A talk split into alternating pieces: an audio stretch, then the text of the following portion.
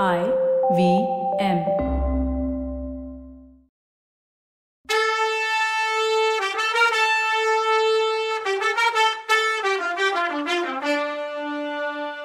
வணக்கங்க. நான் கவிதா பேசுறேன்.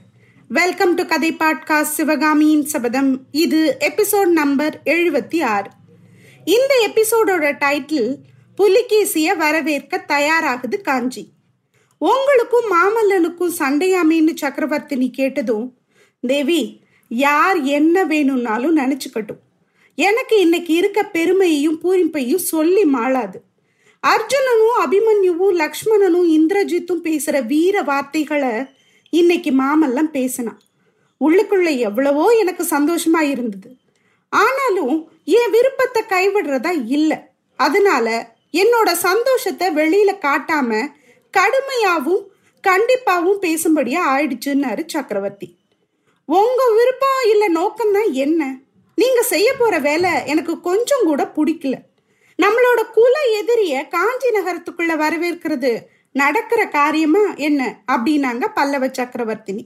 தேவி என்ன பேச்சு இது? சத்ருவா வந்தவரை மித்ரரா மாத்தி திருப்பி அனுப்புறது பல்லவ வம்சத்துக்கு பெருமை இல்லையா? என்னோட நோக்கம் என்னன்னு கேட்டியே சொல்றேன் கேளு. என்னோட வாழ்நாள்ல உலகத்துல திரும்பவும் சத்திய யுகம் பிறக்கிறத பார்க்கணுங்கிறது என்னோட நோக்கம். இந்த புண்ணிய பாரத பூமியில இன்னைக்கு நாளுக்கு மூணு சாம்ராஜ்யங்கள் இருக்கு. நர்மதைக்கு வடக்கே ஹர்ஷவர்தனர் நர்மதைக்கும் துங்கபத்திரைக்கும் இடையில புலிகேசி துங்கபத்திரைக்கு தெற்க மகேந்திர பல்லவன். இப்படி மூணு பேரும் ஒருத்தருக்கு ஒருத்தர் சண்டை போட்டுட்டு இருக்க பட்சத்துல இந்த புண்ணிய பூமி நரக பூமியா இருக்கும். பஞ்சமும் நோயும் மக்களை புடுங்கி தின்னும்.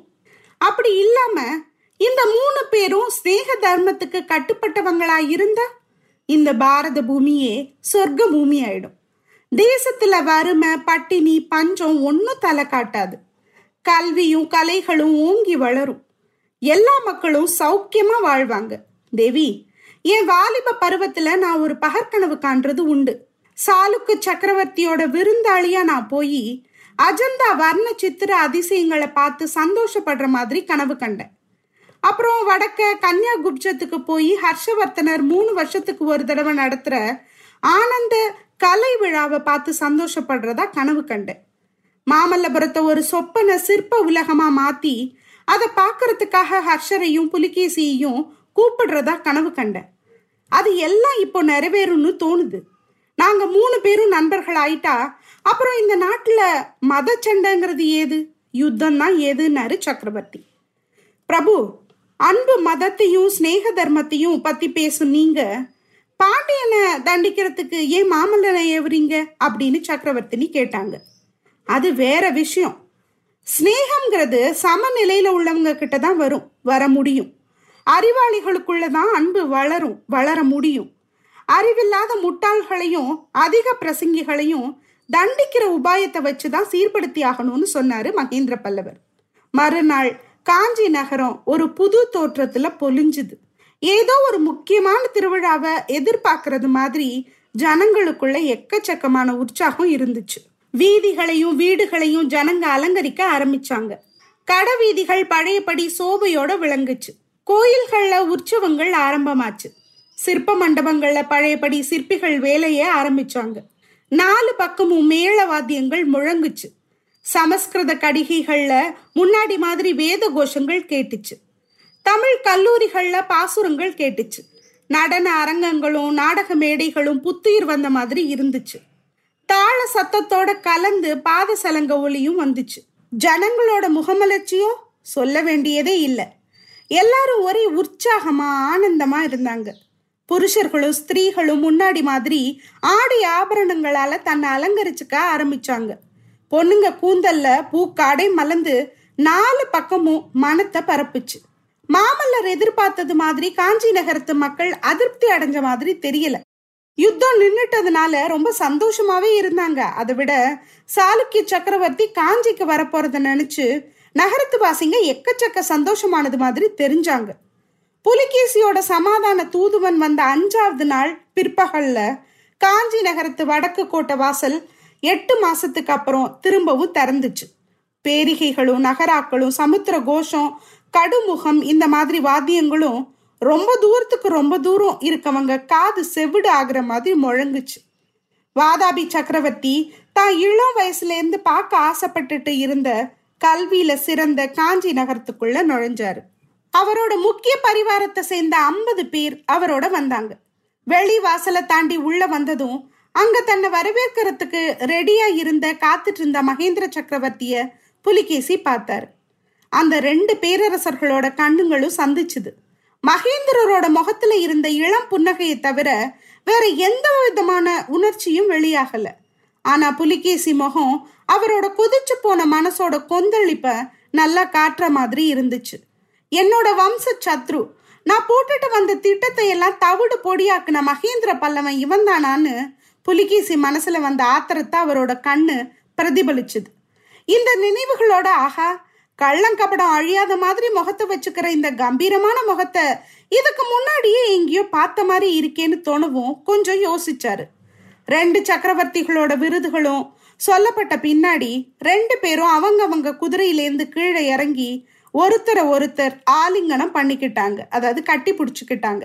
அதே நேரத்துல புலிகேசியோட கண்ணு மகேந்திரருக்கு பின்னாடி நின்ன பரிவாரங்களை துருவி ஆராய்ஞ்சுது.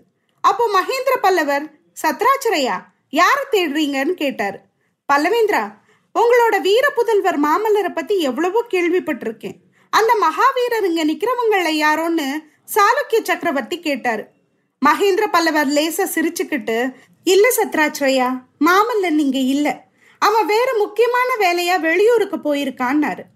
காஞ்சி மாநகரத்தோட வடக்கு கோட்டை வாசல் வழியா வாதாபி சக்கரவர்த்தி அந்த நகருக்குள்ள வந்துகிட்டு இருந்தப்போ தெற்கு கோட்டை வாசல் வழியா குமார சக்கரவர்த்தி வெளியில போயிட்டு இருந்தார் அவருக்கு முன்னால முப்பதாயிரம் பல்லவ வீரர்கள் அடங்கின காலாட்படையும் ஐயாயிரம் போர்க்குதிரைகளும் நூறு போர் யானைகளும் அப்புறம் சேன பரிவாரங்களும் நகரத்துல இருந்து வெளியேறி கோட்டைக்கு கொஞ்ச தூரத்துல அணிவகுத்து பிரயாணத்துக்கு தயாரா நின்னுச்சு. இடிஞ்சு தகந்து பாதி தூந்து போயிருந்த அகழி மேல அவசரமா போட்ட பாலத்து மேல கண்ணப்பரான் ஓட்டுன ரதம் வேகமா போனப்போ அதோட சக்கரங்கள் கடக்கடன்னு சத்தம் எழுப்புச்சு.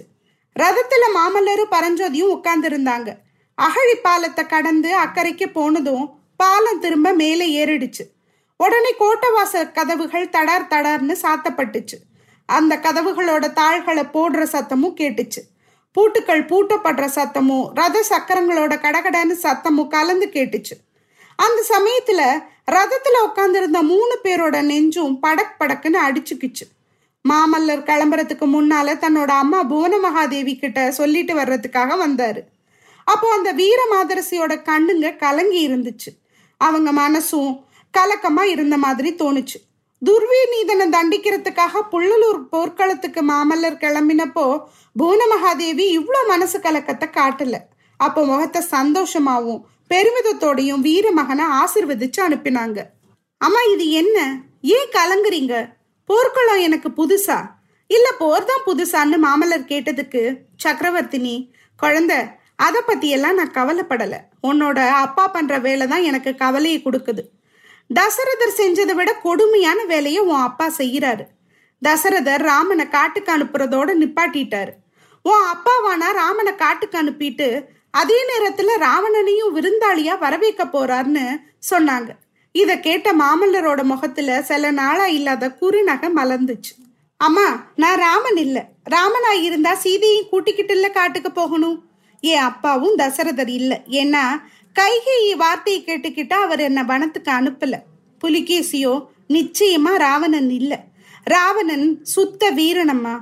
போர்க்களத்துல எல்லாத்தையும் இழந்து தன்னந்தனியா நின்னப்பவும் சரணாகதி அடைய மறுத்து உயிரை விட்ட அந்த மகாவீரன் எங்க? இந்த கோழ புலிகேசி எங்க? நூறு காத தூரம் படையெடுத்து வந்துட்டு போர் பண்ணாமலேல இவர் திரும்பி போக போறாரு அப்படின்னாரு மாமல்லர். குமாரா நீ என்னதான் சொன்னாலும் மொத்தத்துல என் மனசுல நிம்மதி இல்லை. பல்லவ வம்சத்தோட தீரா விரோதியோட உன் அப்பா ஸ்னேகம் கொண்டாடுறது எனக்கு சுத்தமா பிடிக்கல. இந்த நேரத்துல நீ காஞ்சியை விட்டு போறதும் எனக்கு சம்மதம் இல்லை. இதனால எல்லாம் என்ன விபரீதம் வருமோ என்னவோன்னு என் மனசு கடந்து அடிச்சுக்குதுன்னாங்க பல்லவ சக்கரவர்த்தினி. அன்னைக்கு காலையில அம்மா சொன்ன வார்த்தைங்க மாமல்லர் மனசுல ஆழமா பதிஞ்சு கிடந்தது.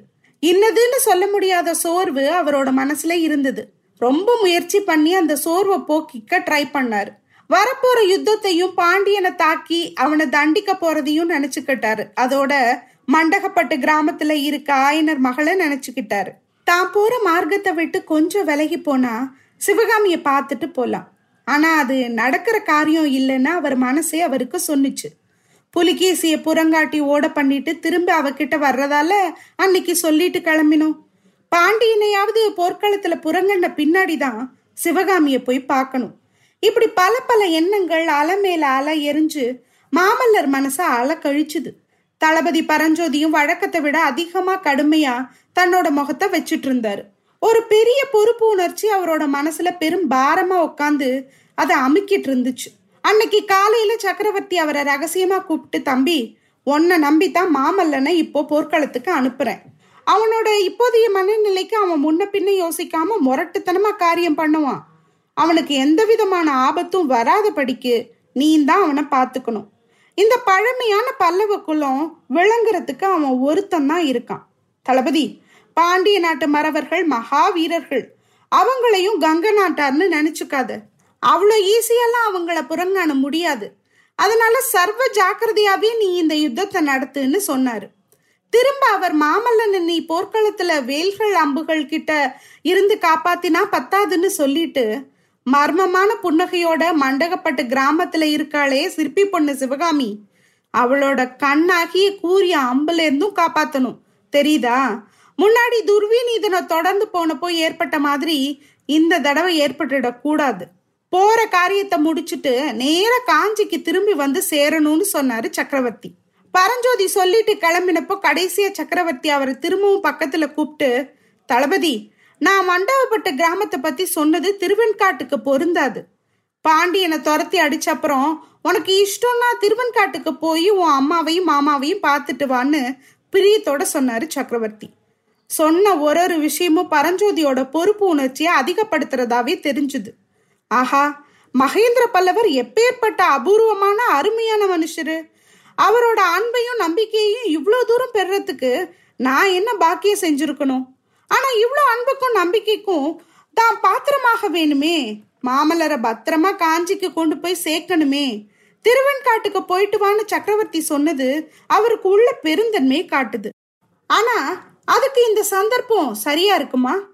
தன்னை இந்த போர்க்காலத்துல பார்த்தா அம்மாவும் மாமாவும் என்ன நினைப்பாங்க? உமையாள் ஏற்கனவே வெக்கப்படுவா. தன்கிட்ட வர்றதுக்கே இப்போ பயப்படுவாளோ என்னவோ. இப்படியெல்லாம் தளபதி பரஞ்சோதி நினைச்சுக்கிட்டு இருந்தாரு.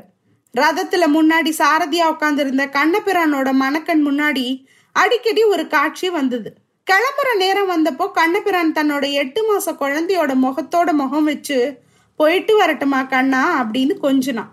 அந்த குழந்தை அர்த்தம் ஒன்றும் புரியாட்டாலும் புன்சிரிப்பு ஒன்றை உதுத்துட்டு கண்ணபிரானோட நீளமான காது ரெண்டையும் பிடிச்சிக்கிச்சு. இந்த நினப்பு வந்தப்பெல்லாம் குழந்தையோட தளிர்கரங்கள் அவன் காதை பிடிச்ச இடத்துல அவனுக்கு என்னவோ பண்ணுச்சு. திரும்பவும் அந்த மதுரமான இன்ப ஸ்பரிசம் எப்ப கிடைக்க போகுதோன்னு அவன் மனசு ஏங்குச்சு. அதோட கடைசியா அவன் கிளம்பினப்போ கமலி சொன்னது அடிக்கடி ஞாபகம் வந்துச்சு. முன்னாடி எல்லாம் யுத்தத்துக்கு எப்போ கிளம்புறேன்னு கேட்டுட்டு இருந்தவ கண்ணபிரான் இப்போ உண்மையாவே போருக்கு கிளம்புற நேரம் வந்ததும் கண்ணா மகேந்திர பல்லவருக்கு இப்படி ஏன் புத்தி கெட்டு போயிடுச்சு? வாதாபி சக்கரவர்த்திய விருந்தாளியா வரவேற்கிறதாம். பாண்டிய ராஜாவோட சண்டை போடுறதுக்கு மாமல்லரை அனுப்புறதாமே. என் மனசு ஏதோ கிடந்து அடிச்சுக்குது கண்ணா. எது எப்படினாலும் என் தங்கச்சி சிவகாமியை மறந்துடாது மாமல்லருக்கு ஞாபகப்படுத்து அப்படின்னா கமலி. ஆமாமா உனக்கு உன் பிரச்சனை. இங்க தலைநகருக்குள்ள புலிகேசி வரப்போறாருன்னு நாடே கதி கலங்கி போயிருக்கு. இதுல மாமல்லருக்கு சிவகாமியை ஞாபகப்படுத்துறது ஒண்ணுதானா முக்கியமான காரியம்? என்னவோ போமா சரி என்ன நடக்குதுன்னு அடுத்த இப்போ சொல்ல பார்க்கலாம். அது வரைக்கும் நன்றி வணக்கம்.